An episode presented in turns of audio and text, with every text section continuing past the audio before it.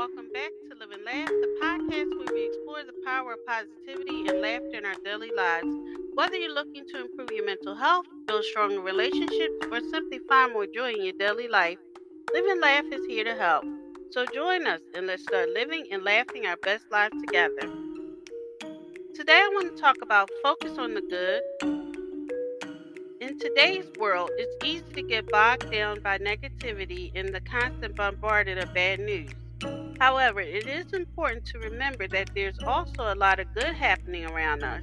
By focusing on the positive aspects of life, we can improve our mental health and overall happiness.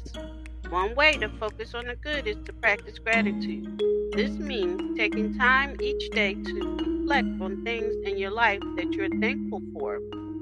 It could be simply as having a roof over your head or something warm to eat. By acknowledging these blessings, we can shift our mindset towards positivity. Another way to focus on the good is to surround yourself with positive people and influences.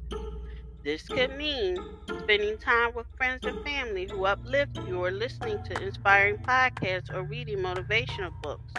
By immersing ourselves in positivity, we can cultivate a more optimistic outlook on life. Lastly, it is important to remember that focusing on the good does not mean ignoring or denying the challenges and hardship we face.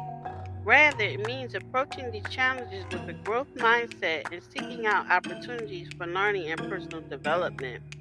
In conclusion, focusing on the good can have a profound impact on our mental health and overall well being.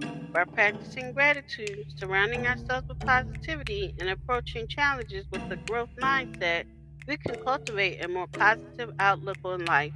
Thank you for listening. If you know anyone that could benefit from this, please go ahead and share it.